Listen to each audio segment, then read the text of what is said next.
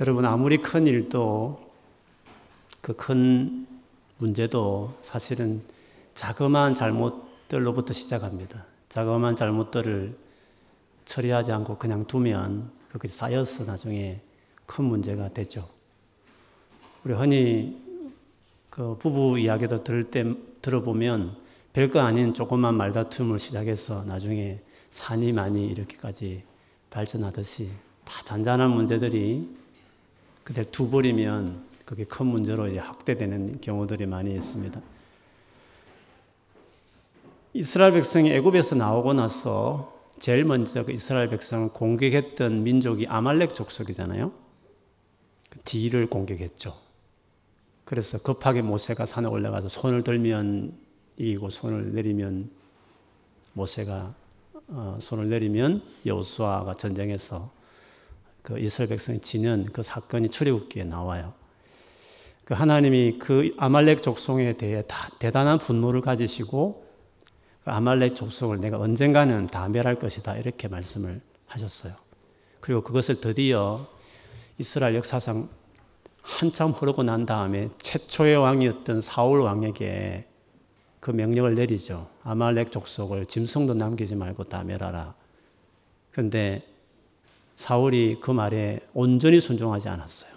왕도 살려주고 살찐 송아지도 백성들이 원한다 해서 다 죽이지 않고 거기에 사만, 살아남은 몇몇이 나중에 에스더스에 가보면 하만이 돼요. 하만이 아말렉 족속인데 그 하만이 그 모르드기아의 사이에서 기분 나쁘다 해가지고 유대인들을 전 세계 유대인들 한 날 제비 뽑아 날짜를 정한 다음에 다 죽여버리려고 그랬어요. 그 하나 남겨놓은 조그만 것이 나중에는 유대 민족 전체를 멸절시킬 만한 그 위험스러운 일들이 있었다는 걸 보면 조그만 한 가지가 나중에 큰 문제가 될 수도 있죠. 그 고린도전서 11장에 가보면 고린도 교회 여러 가지 문제들이 많았는데 11장의 내용이 이제 일종의 성찬식에 대한 문제가 있었어요. 뭐 성찬식 있잖아요. 예수님이 돌아가신 걸 기념하는 살과 피를 기념하는 우리 흔히 말하는 성찬 예식이 있는데 이스라 그 당시에 유대인 그리고 초대 교회뿐만 아니라 초대 교회 때는 식사를 같이 했어요. 그 사랑의 식사를 해서 애찬이라 그러고 이어서 이제 성찬식을 같이 했거든요. 근데 고린도 교회 성도들 가운데 여유가 있고 돈이 많은 분들이 일찍 예배 전에 와서 막 식사를 하는 거죠. 먹고 마시면서. 어, 또 어떤 경우는 취하기도 하고 막 이렇게. 그런데 그 성도 가운데 아무래도 가난한 사람도 있었겠죠.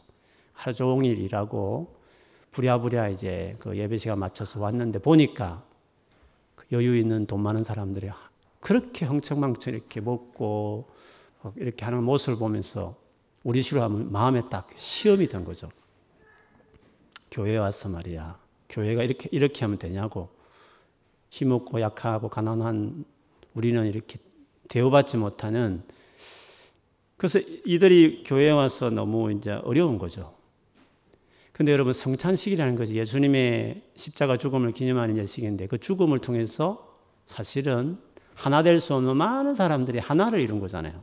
죄인인 우리와 하나님이 하나가 되기도 하고 또 여자와 남, 남자가 주인과 종이 헬라인과 유대인들이 예수 안에서 하나가 되는 그 놀란 화평에 화평케 한 것이 십자가 죽음인데 그래서 성찬식의 진정한 의미는 하나를 이루는, 하나를 보여주는 그게 성찬 예식에 담겨진 정신인데 그 성찬 예식을 하는 그 자리에 분열이 일어나고 있는 교회가 이렇게 서로 마음 상하는 일들이 생겼으니까 성찬식의 의미와 정반대 일이 그 고린도 교회에 일어나고 있었죠. 그래서 바울이 그 이야기를 언급하면서 그것 때문에 교회에 임한 어, 큰 형벌에 대한 이야기를 했어요. 그 11장 끝에 보면 이런 말을 하셨죠. 이것 때문에 너희 가운데 약한 자들이 많이 생겼다. 심지어 병든 사람도 많이 생겼다. 더 나아가서는 죽는 일들이 자꾸 암에 걸려서 막 교인들과 죽어가는 일들이 우리 식으로 하면 생겼다. 교회 안에 하나됨이 있고 분열, 이렇게 분열이고 막 다투고 싸우면 그 교회 성도들 안에 막 이런 어려움들이 이제 사단이 역사하는 거겠죠. 하나님이 보호와 임재가 아니라 막 이 어둠이 역사하기 시작하면 이상하게 교회 안에 이런 막 성도 간에 안 좋은 일들이 막 어, 생기게 되는 일들이 그 교회 분쟁이 많은 교회치고 그 교회에 들어가 보면 성도들은 여러 가지 어려움들이 있어요. 뭐 고린도 교회가 아마 그런 케이스일 수 있어요. 근데 이 문제를 이 심각한 문제 사람이 죽어가기도 하고 병들어가는 이 엄청난 교회에 심각한 문제가 있는데 이 문제를 바울이 해결하기 위해서 해결책으로 제안한 게 있었어요. 그 제안한 해결책이 뭔지 아십니까? 그 해결책이 다 같이 기다려서 밥을 먹어라. 그런 말을 했어요. 자기를 돌아보고, 돌아본다는 것이 뭐한 주간 죄 지었는 거 있는가 돌아보고 성찬식 회개하고 참석하라. 그런 의미 아니라 몸을 분별하고 돌아보라는 이 의미는 성찬식이 하나 되게 하는 의식인 것을 명심하고 교회는 하나를 이루어야 된다. 그래서 하나 되게 하기 위해서 이 하나를 깨뜨리는 이 애창과 성찬식 문제를 해결할 수 있는 해결책은 단순하다는 거죠. 좀 기다려서 같이 밥을 먹어라. 큰 문제치고는 해결책은 너무 심플하고 단순했습니다. 그래서 여러분, 우리의 삶 안에 심각한 문제들이 많이 있을 수 있는데 해결책은 의외로 심플하고 단순할 수 있어요. 말 조심하면 돼요. 말을 좀 잘하면 돼요.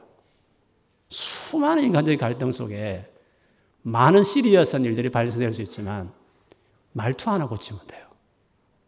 그리고 참으면 될 수 있어요. 그리고 행동 하나 고치면 심각한 문제들이 하나하나 해결될 수 있죠.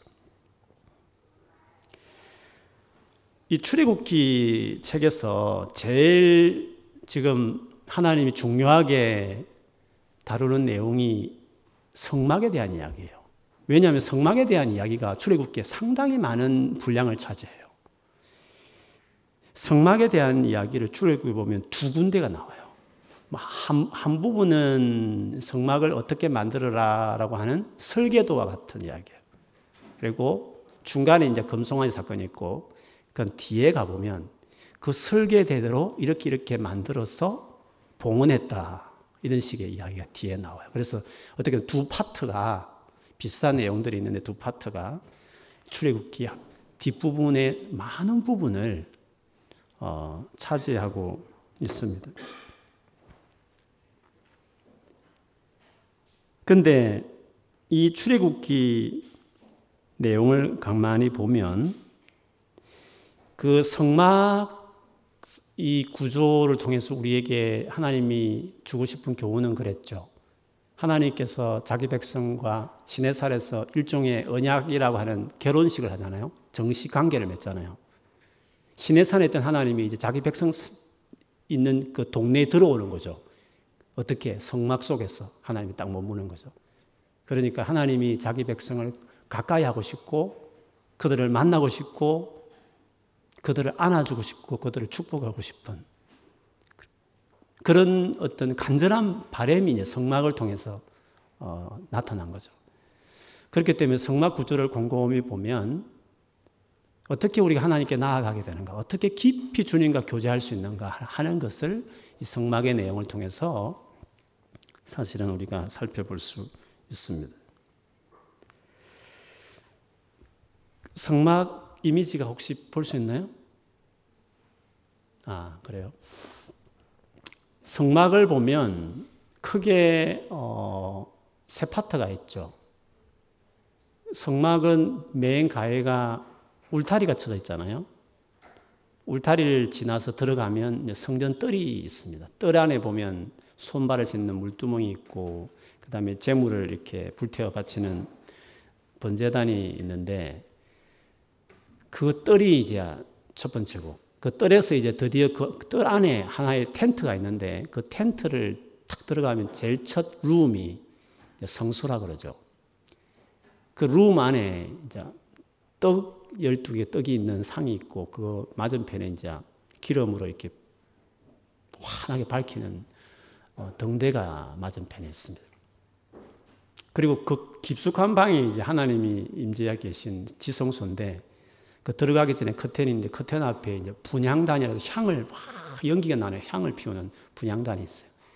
그래서 그 향단을 지나서 들어가면 이제 하나님이 계신 언약계 십계명 돌판을 가지고 있는 그 박스 금으로 지장된 그, 그 뚜껑 죄를 용서하는 속죄소 이는 그 언약계가 이제 지성소 안에 들어가 있죠. 그러면 이 성소에 들어갈 울타리를 넘어선다는 것은 하나님 백성만 가능한 거거든요. 즉 우리식으로 하면 복음을 듣고 예수를 영접한 사람이죠.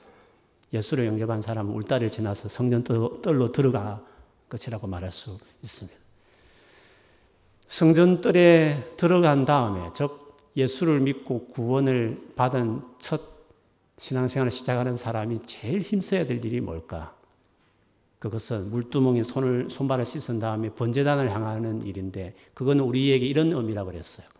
처음에 예수 믿었을 때는 자기의 그 못난 모습들을 너무 많이 가지고 있는 걸 알고 있기 때문에 가난한 심령 그리고 애통하는 마음으로 번제단의 그 제물이 되신 예수 그리스도를 향하여 나아가는 그 시간이 첫 예수 믿고 나서 해야 될 가장 중요한 일이라고 이야기할 수 있어요.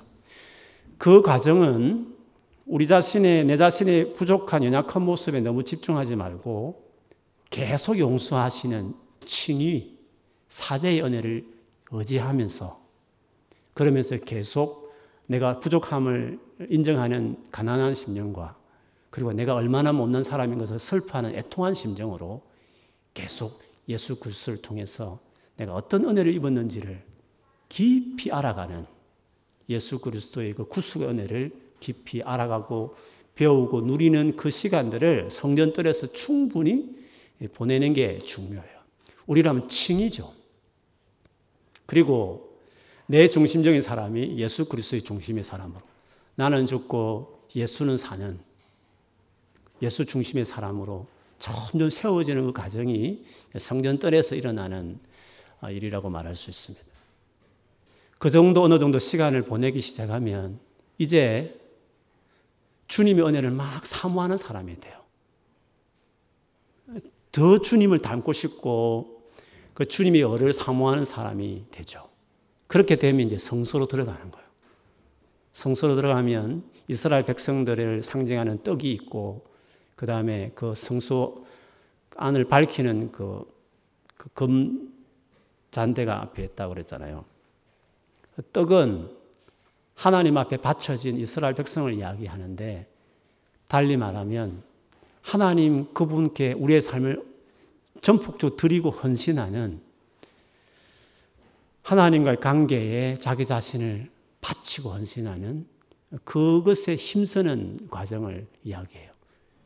그리고 그 앞에 금 등잔대가 말하고 싶어 하는 것은 그 성령의 은혜로 인하여 하나님의 인격을 닮아서 이제는 착한 행실을 비추어주는 그 모습처럼 진짜 내가 너희를 사랑한 것처럼 서로 사랑하는 세 계명을 지켜내는 이웃을 사랑해내는 진짜 그냥 착해한 정도가 아니라 나에게 잘해주는 사람 뭐 좀 도와주는 정도가 아니라 진짜 내게 상처를 주고 용서할 수 없는 사람을 용서하고 사랑할 수 없는 사람을 사랑하고 귀찮고 힘들지만 가장 약한 사람을 돌아보고 싶고 하는 아주 그 하나님의 그 사랑, 십자가에 나타난 예수님의 사랑을 인간관계에서 그 실천해고자 하는 사람을 향한 헌신들이 이제 일어나게 되죠. 그 성소에서는 하나님을 향한 헌신, 그리고 이웃을 향한 헌신, 첫째 계명과 둘째 계명을 위해서 헌신되어지는 일종의 성화죠. 성전들은 칭이었다면 성소는 하나님 백성으로 온전하게 자라가는 일에 자기 삶을 드리고 있는 성화에 가깝다고 이야기할 수 있습니다. 그렇게 되어지기 시작하면 그 사람의 기도에 능력이 나타나요. 그 기도는 하나님 나라와 을을 위해서 드리는 기도예요. 그래서 무엇이든지 구하며 응답받을 정도의 파워풀한 하나님과의 연합이 있는 사람의 강구가 그게 나오게 되죠. 그게 분양단이에요. 그래서 분양단을 들어가기 시작하면 지성소 들어가는 거죠. 영광의 상태에 들어가는 거예요. 하나님과 연합을 이루는 다윗처럼 주님과 마음이 하나가 되고 종이 아니라 친구가 되어서 무엇을 구하든지 이루고 하나님 나라를 위해서 하나가 되어서 움직이는 영광에 맛보는 상태의 칭의를 거쳐서 성화를 거쳐서 영광을 맛보는 맛배기의 상태까지 들어가는 게 이제 그게 이제 어떻게 보면 하나님과 관계성에서 일어나는 그 어떤 스텝들을 성막 구조 속에서 아, 우리에게 이야기를 했어요. 그런데 이런 성막에 대한 이야기를 하면서 이 가르침을 주는 가운데 좀 생뚱맞기도 하고 조금 어울리지 않는 명령 하나가 있는데 그게 오늘 본문의 내용이에요. 안식일을 지키라 이 말씀을 하나님께서 하셔요. 근데 이 이야기를 첫 번째 파트에도 이야기하고 뒷부분에 이야기해요. 그 다음에 뒤에 실제로 이제 그 성막을 제조하는 그 뒷부분에서는 이걸 제일 먼저 이야기해요. 안식일이 어떻게 보면 여기서는 끝에 말하고 여기는 맨 앞에서 이야기하죠. 뭐 제조 과정하고 설계는 좀 다를 수 있죠. 제조할 때 제일 먼저 일단은 프레임을 차야 되니까 날짜를 딱 정하는 안식일을 먼저 말한 다음에 그 다음에 구체적으로 만들어 가는 이제 순서는 다르지만 어쨌든 이 성막 명령과 관련해서 두 군데 다 안식일을 철저히 지키라. 안식일을 어기는 자들은 반드시 죽이라. 할 만큼 아주 엄격하게 안식일을 지키라는 말씀을 어, 하셨습니다. 왜 하나님께서는 성막을 만들어 지켜가는 이 과정에서 안식일을 이렇게 아주 엄하게 제정하시고 지키라고 하시는 말씀을 하셨을까? 그 이유가 뭔가 하는 것을 좀 우리가 생각해 봐야 될 것이어서 오늘 이 부분을 특별히 좀 정했습니다. 물론 오늘날은 이런 안식일 제도는 예수님이 오심으로 성취되셨어요. 안식일 제도의 목적이 예수님 안에 이루어졌어요. 안식의 목표는 뭐냐면 구원이거든요. 구원이 진정한 안식과 쉼이거든요. 수고하고 무거운 자들아 내게 오라. 내가 너를 쉬게 하겠다. 그 쉼이라는 게 구원이잖아요. 내게 오면 내가 쉼을 주겠다는 그 쉼은 구원을 말하는데 그래서 쉼을 진정한 쉼은 구원이거든요. 하나님 안에 딱 들어가야 진짜 쉼이 있는 거야. 그래서 안식일 제도가 목표로 했던 것은 예수님이 가져올 구원이었어요. 그래서 예수님 오시고 십자가에 죽으시고 부활하신 이후에 안식일 제도는 목적이 성취됐어요. 그래서 구약처럼 그렇게 어떤 토요일을 지키는 안 지키면 죽는 이런 시대는 이제 끝난 거죠. 다만 그 안식일의 그 중요한 의미인 모여서 같이 예배한다는 점을 우리는 부활한 한 날을 그냥 주일을 정해서 지킬 뿐이지만 구약의 안식일 제도 같은 그 엄격함과 그리고 어떤 날짜를 고집하는 이런 시대는 이제 끝났다고 이야기할 수 있죠. 그래서 신약 시대에 보면 바울이 안식일을 가지고 이렇쿵저렇쿵 논쟁하지 말라는 말을 로마서에서 골로새서 등등에서 이야기하고 있는데 아직도 그 안식일 제도가 구원의 조건처럼 이야기하는 그래서 이단이 되는 것이 뭐 말일 성도, 제7일 안식교, 뭐 하나님의 교회라든지 일장 이단들은 아직도 이 절기들 날짜들을 신봉하게 되는데 그거는 예수님 오셔서 이루은 구원의 성취를 이해를 못하고 자꾸 과거에 묶여서 살고자 하는 예수님 오셔도 불구하고 구약에 가지고 머물겠다는 그런 의미로서 예수님 자체를 경시하기 때문에 예수님이 가진 구원을 그 이룬 그 구원을 대수롭지 않게 여기게 되는 것이기 때문에 우리가 이제 이단으로 이렇게 정죄하는 이유가 이제 거기에 있는 거죠. 그런 점에서 안식일 제도에 대한 어떤 변화는 있기는 마련이지만 오늘 이 본문에서 뭐그 안식일 제도에 대한 이야기를 하기보다는 이 안식일 제도를 왜 그러면 성막 만드는 제작 과정에 있어서 두 번에 걸쳐서 앞과 뒤에 이 말씀을 하셨을까 하는 거죠. 왜 이 제도를 명령하셨을까요? 주께서. 성막 구조에 대한 이야기를 막 하시다. 왜 갑자기 다른 절기는 다 빼버리고 다른 이야기 빼버리고 많은 율법 중에서 유독 안식일을 꼭 지키라는 이 말씀을 왜 다른 계명이 이미 있는데 불구하고 십계명이 있고 다 있는데 왜 성막 제조하는 과정에서 이 안식일 제도에 대한 명령을 꼭 주님이 하셨을까 하는 거죠. 그거는 그거는 안식일이라는 하루를 온전히 일하지 않고 딱 쉬는 이것이 확보되어야 성막의 기능이 돌아가는 거예요. 그래서 어, 설교 제목 그대로 우리가 이 성막에 요구하는 삶 있잖아요. 하나님을 깊이 만나고 하나님 은혜를 경험하고 하나님의 사람으로 온전히 자라고 주님을 닮아가고 그래서 하나님 나라에 귀하게 쓰임 받고 무엇을 구하든지 하나님께서 막 역사하시고 우리가 바라는 신앙생활의 모습이잖아요. 그게 성막에서 말하는 거죠. 그런데 그 놀라운 삶이 이루어지기 위해서 안식일 같은 것이 우리에게 필요한 거죠. 그것은 무슨 의미냐 하면 그, 그 열망도 좋고 하고 싶은 뭐 고백도 좋은데 그것이 이루어지기 위해서는 그것이 이루어지기 위해서 가장 필요한 틀이 반드시 있어야 그 갈망도 그 바라는 고백도 그대로 이루어질 수 있다는 것을 우리에게 이야기해요. 많은 분들이 말을 들어보면 진짜 믿음이 좋은 것 같아요. 그리고 그 열정을 보면 막 믿음이 좋은 것 같아요. 그런데 삶이 그렇게 안 따라가는 사람들이 있어.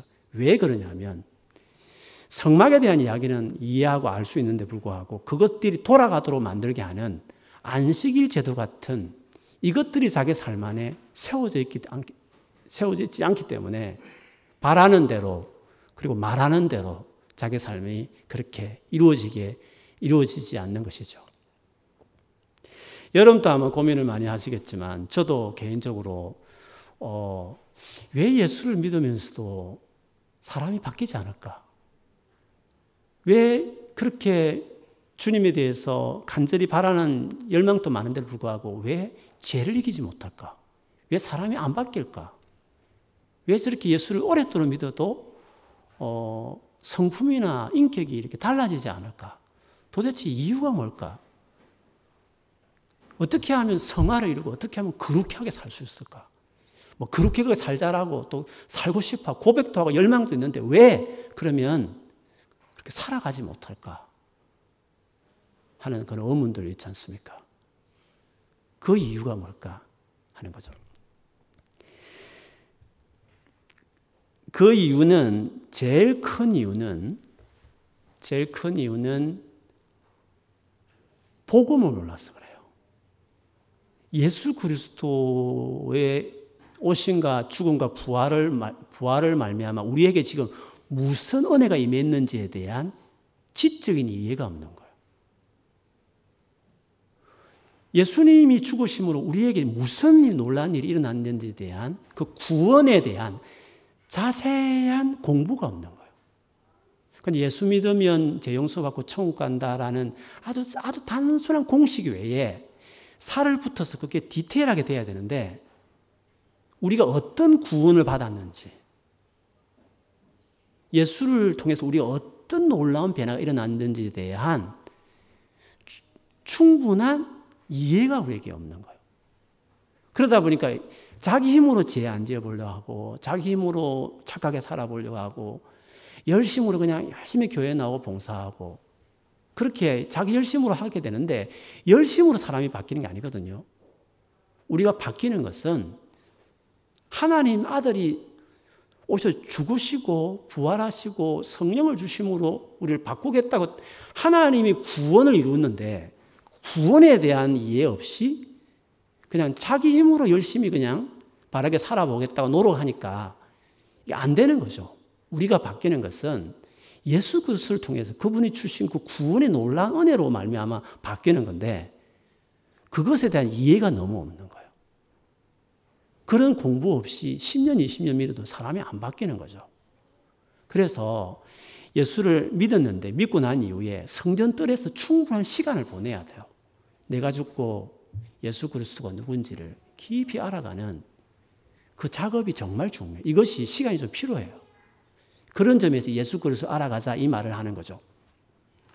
이게 얼마나 중요한가 하는 것은 저는 신천지 보면 알 수 있어요. 신천지는 6개월 동안 일주일에 한 두세 번 모이면서 네 대 시간을 공부를 해요.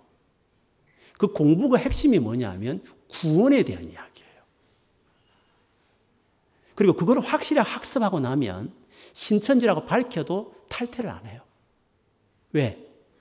그 이론이라는 게 확실하게 정립이 되다 보니까 전도하지 하지 말라 해도 그렇게 전도하는 거예요.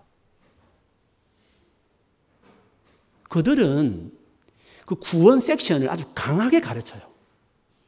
자기 논리로 이렇게 비틀어서 이만희의 포커스 맞추게 그걸 맞춰가요. 마지막으로 대서성을 기대하게 만들거든요. 그 성경 풀이들이 다 그래요. 그런데 그 과정이 시간이 필요해요. 그거 하나를 딱 확립시켜 줘버리면 부모 자식도 없고 공부도 뭐고 직장도 다 그만둘 만큼 내가 영원한 생명을 얻는데 내가 천국 가게 됐는데 이 모든 것들이 무슨 소용이 있나 싶을 만큼 어떻게 보면 그는 극단적인 것이지만 사실은 구원이 그렇거든요. 그런데 우리, 우리에게의 구원은 그 정도로 충분하게 설명이 안 되어 있는 거예요. 그래서 우리가 안 바뀌는 이유는 전도도 안 하고 자기가 죄를 이겨내는 거라든지 사람을 사랑한다든지 헌신하는 부분에 부족한 이유는 우리가 어떤 구원을 받았는지 예수님이 왜 돌아가셨는지 그 죽음과 부활과 성령이 우리에게 도대체 어떤 놀란 일을 가져와 주었는지에 대한 충분한 지적인 이해가 없는 거죠. 배우지 않은 거죠. 그리고 그걸 확신을 해야 돼요. 그리고 자기 삶에 적용시켜 나가야 돼요. 그게 예수를 아는 작업이에요. 그것이 시간이 필요해요. 예수를 믿은 다음에 예수를 알아가고 배워가는 과정을 충분히 가져야 돼요. 그 작업이 없기 때문에 사람이 안 바뀌어요. 이 부분을 뭐, 어, 이번 수련회 때 다니엘 목사님 갑자기 못 오시게 되셔서 항상 코로나 때문에 못 오셨는데 못 오시게 되셨는데 그래서 이 부분을 조금 좀 제가 다루고 싶어서 어, 우리가 정말 우리가 믿는 구원이 뭔지에 대해서 제대로 좀 알아야 되겠다 이런 마음이 많이 있어요.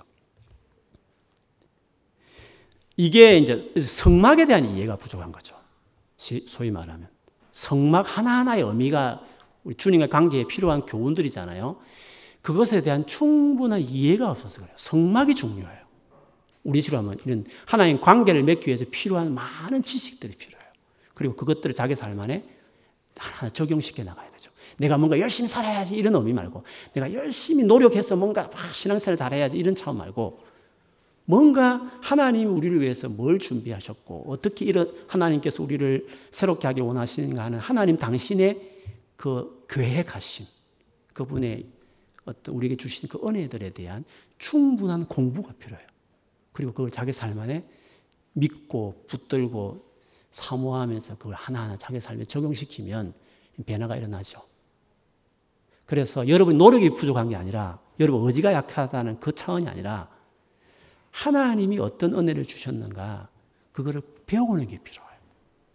그걸 배우고 확신한 일에 거하라 그렇게 말하잖아요. 이것이 제일 중요한 일이에요.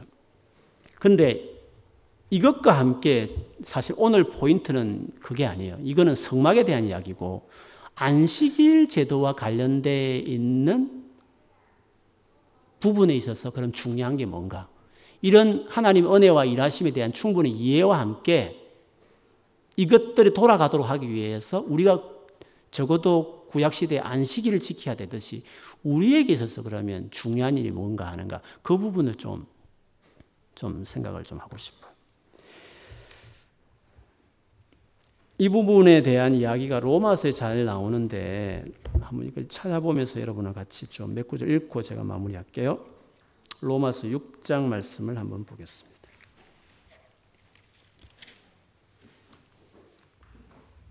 로마서 6장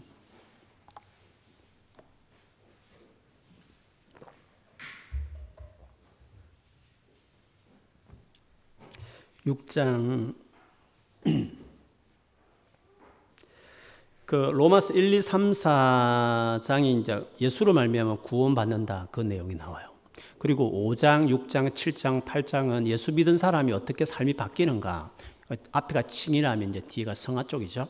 이런 식으로 로마서가 진행되는데 이 변화와 관련된 이야기를 하기 전에 먼저 예수로 말미암아 어떤 은혜가 주어든지에 대한 칭의적인 그 하나님 주신 은혜에 대한 이해를 공부를 해야 돼요. 그 다음에 그런 은혜를 입은 사람이 우리가 어떻게 변화되어 가는가에 대한 부분에 있어서 여전히 십자가 은혜와 성령의 역사가 중요해요.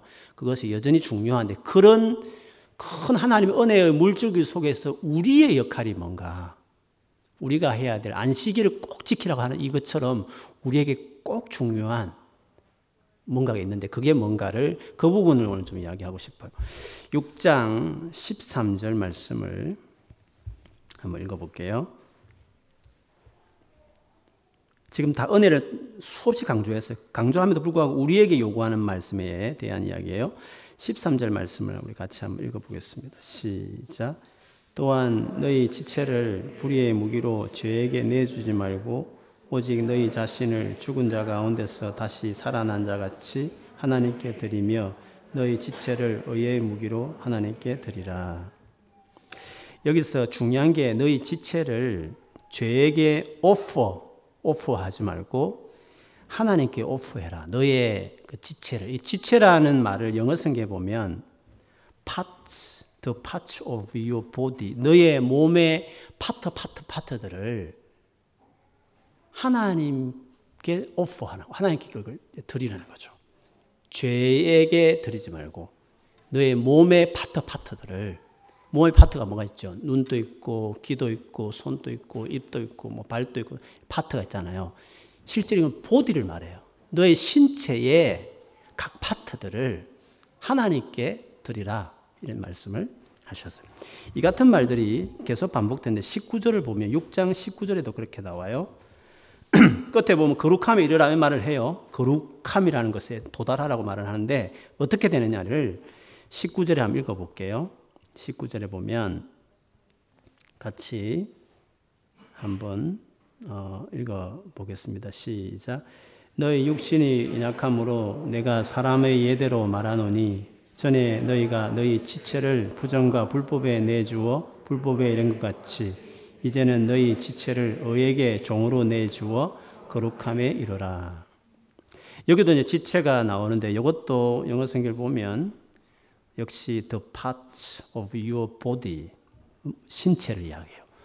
너의 몸의 파트 파트를 불법적인 어떤 죄짓는 부분에 자꾸 자꾸 들이기 시작하면 결국 그게 시리어스지면 시리어스하게 되어지면 죄에 확 묶여 버리거든요. 근데 이 몸을 몸 관리를 잘해서 그 파트 파트들을 그 의의 좋은 방향 속에서 그거를 자꾸 노출시키는 일을 하라는 거죠.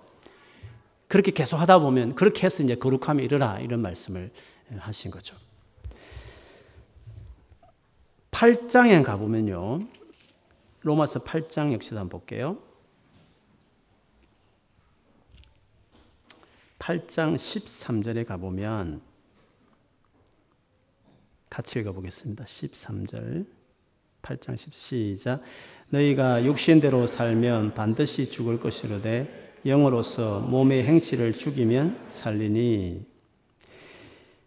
영으로서 죠. 영은 성령을 말해요. 성령으로 몸의 행실을 죽이라고 그랬어요.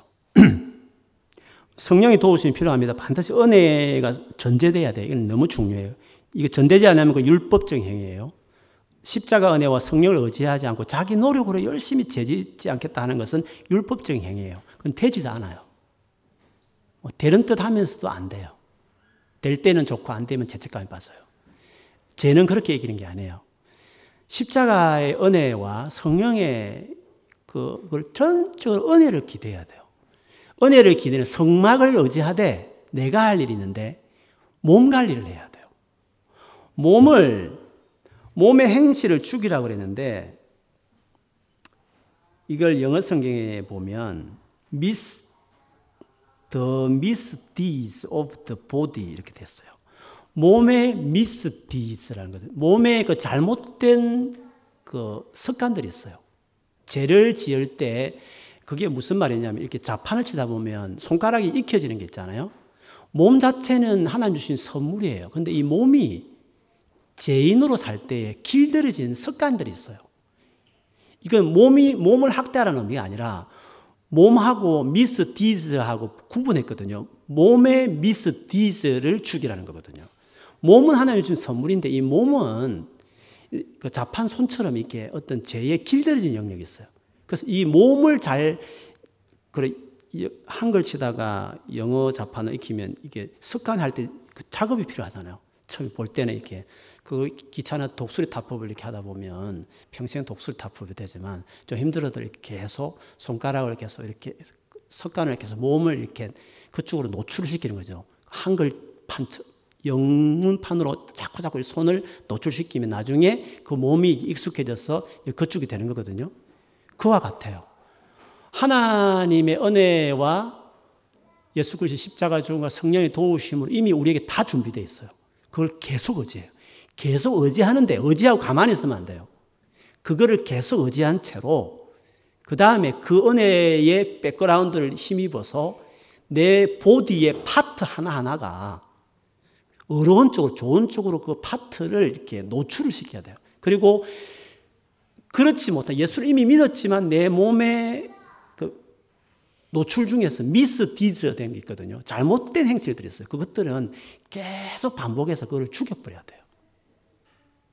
그래서 신앙이 자라고 인격이 바뀌는 부분은요, 되게 고상하지도 않고 되게 뭐 영적이니 뭐 신령한 이런 표현을 쓰는 게 아니라 몸 훈련이에요. 아주 심플한 일이에요. 물론 성막에 대한 이야기 할 때는 되게 신령해요. 하나님 놀라운 은혜가 있거든요. 근데 우리 편에서 해야 될 일에 있어서는 아주 심플해요. 그는 몸 관리예요. 첫 번째, 전적 하나님 은혜를 의지하는 거예요.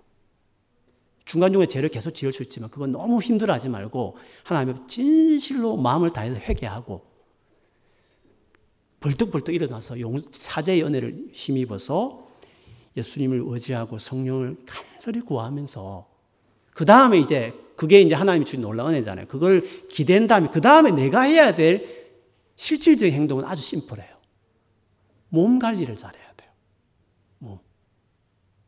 그래서 열정도 있고 고백도 되게 신앙적인데도 불구하고 삶이 안 따라가는 사람은 몸이 잘 움직이지 않는 거예요. 말하는 만큼 몸이 따라가잖아요. 그리고 바라는 만큼 몸 관리를 잘 안 하는 거예요. 근데 어, 말도 잘 뭐 그렇게 신앙적이지 않고 뭐 열정도 그렇게 없는데 불구하고 그 몸이 그 몸이 어려운 쪽으로 이렇게 하나님 기뻐하는 쪽으로 그 몸이 잘 움직이는 사람들은 더 충만하게 살아요. 왜 열정도 없는 것 같이 보여지고 그리고 뭐 아는 것도 없는 것 같은데 왜 신앙적으로 충만하느냐 하면 단 하나예요. 성경 지식도 없는 것도 아니고 뭐 다 많이 있는데 불구하고 그렇게 못 사는 이유는 그 보디 자체가 보디의 파티 하나가 눈이 지금 다른데 귀가 말하는 이런 것들이 어쪽으로 하나님이 기뻐하는 그 방향 쪽에 그 자기 노출시키지 않고 있기 때문에 결과적으로 그게 자기 삶이 그렇게 바뀌어지지 않게 되는 그 십자가의 은혜와 성령의 도우심이 자기 안에 제대로 어플리케이션이 안 되는 거죠. 그래서 여러분이 많은 경험을 하시겠지만 3박 4일 수련회 딱 갔다 오면 3박 4일 별로 길지 않거든요. 딱 갔다 오면 괜찮아요. 뭐 텔레비 보고 싶은 마음도 별로 없고 유튜브도 옛날에 그렇게 막 힘들었는데 그렇게 뭐 보고 싶지 않고 그냥 성경 보고 싶고 찬송 듣고 싶고 막 교회 가고 싶고 기도하고 싶고 막 찬양할 때 너무 좋고 막 그렇잖아요. 왜 그러냐면 3박 4일 동안에 우리의 몸의 파트들이 그 하나님 기뻐하시는 그 어떤 것에 노출되어 있는데 집중했거든요. 몸만 잘 관리했더니 뭐 수련회 억지로 끌려갔든지 뭐 사모하지 않는 갔든지 뭐 기대한 만큼 은혜를 못 받았든지 어쨌든 관계없이 그냥 갔다 오면 어느 정도 이렇게 refresh 되고 정리가 되어 있는 거죠. 그래서 제일 중요한 것은 복음을 알고 의지하는 건데 그러나 그 모든 것들이 제대로 작동하는 데 있어서 아주 심플한 방식은 자기 part, the parts of your body 그걸 offer to God, offer to righteousness. 어려운 쪽에 하나님 편에 offer해요 자기 신체를. 그래서 고대에 옛날에 그 믿음의 성자들의 일대 읽어보면 몸 훈련을 그렇게 많이 한 거예요. 우리는 지금 생각하면 그 율법적인 생각, 율법적 행위라고 생각하잖아요. 그렇지 않아요. 율법적 행위와 율법, 몸의, 몸의 이 관리하고는 다른 차원이에요. 그래서 영성 관리라는 것은 뭐 총체적이죠. 이런 십자가 은혜와 성령에 대한 깊은 이론적인 백그라운드를 공부하고 그걸 배워가고 확신하는 그 학습이 필요한 것도 영성 관리 속에 속해요. 그게 당연히 돼야죠. 그거 없으면 뭐 자기 열심으로 신앙생활 율법적으로 율법적인 신앙생활 할 확률이 100%죠. 그 앞에 그, 그 이론적인 백그라운드 공부가 필요해요. 그런데 실천에 들어갈 때는 몸 훈련이에요. 몸 관리를 잘해요. 그 큐티를 꾸준히 하는 사람들. 기도 생활을 딱 정해서 꾸준히 하는 사람들. 이게 딱 되어 있는 사람들은 그 신앙이 유지되는 거예요. 근데 이게 아직 안 되어 있는 사람들은 그때 그때 다른 거죠. 기복이 왜 심하냐면 몸이 꾸준히 경건생활 할수 있는 게 자기 몸에 안 익혀져 있어 그래요. 그게 가장 큰 이유예요. 여러분 열망이 없는 것도 아니에요. 그리고 주님이 살고 싶은 마음이 없는 것도 아니에요. 다 있어요. 그런데 문제는 일주일 동안 살면서 자기 몸이 어디로 가고 있는지를 보면 그것이 이유가 되는 거죠. 근데 스스로 안 될 때에는 교회에 어떻게 해야 되고 같이 조를 짜가지고 이렇게. 그래 교회가 그래도 필요해요. 어쨌든 원리는 그 똑같아요. 그래서 그 유명한 로마서 12장 1절. 너희 몸을 드리라. 거룩한 산재물로. 물론 그 몸을 뭐 인생이다.